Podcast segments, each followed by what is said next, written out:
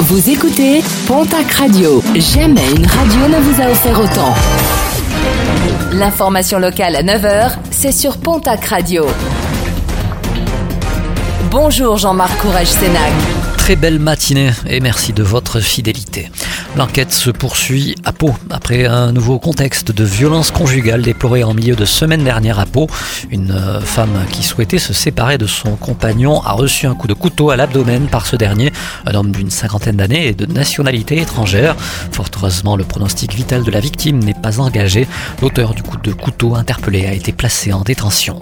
Des commentaires qui ne passent pas auprès des élus béarnais, ceux de la Chambre régionale des comptes qui a épinglé une décision prise en 2020 par François Bayrou ce dernier avait versé une subvention de plus de 194 000 euros à ASL Airlines pour relier Paris et Pau durant le mois de juin 2020.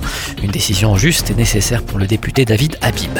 Fréquentation globale en baisse, celle du Grand Prix de Pau qui enregistre cette année 110 000 personnes contre 160 000 l'an dernier, entrée payante et entrée gratuite comprises. Il faut dire que le premier week-end particulièrement arrosé a refroidi les meilleures volontés. Une météo plus heureuse pour le Grand Prix classique qui fait mieux que le Grand Prix moderne avec à lui seul plus de 65 000 entrées.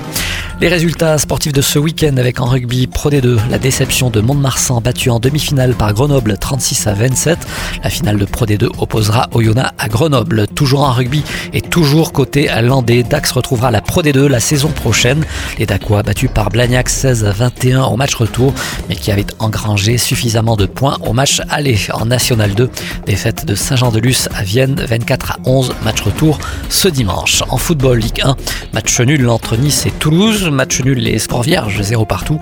En Ligue 2, le Pau FC se fait battre par Bastia, 6 buts à 2. Bordeaux s'impose largement sur Laval, 3 buts à 0. Et puis en cyclisme, le bannieret Bruno Armirail porte toujours le maillot rose de leader au Giro, le Tour d'Italie. Il conserve 1 minute 8 d'avance sur le second. Ce lundi, c'est jour de repos avant une étape demain mardi entre Sabio Chiese et Montebondone.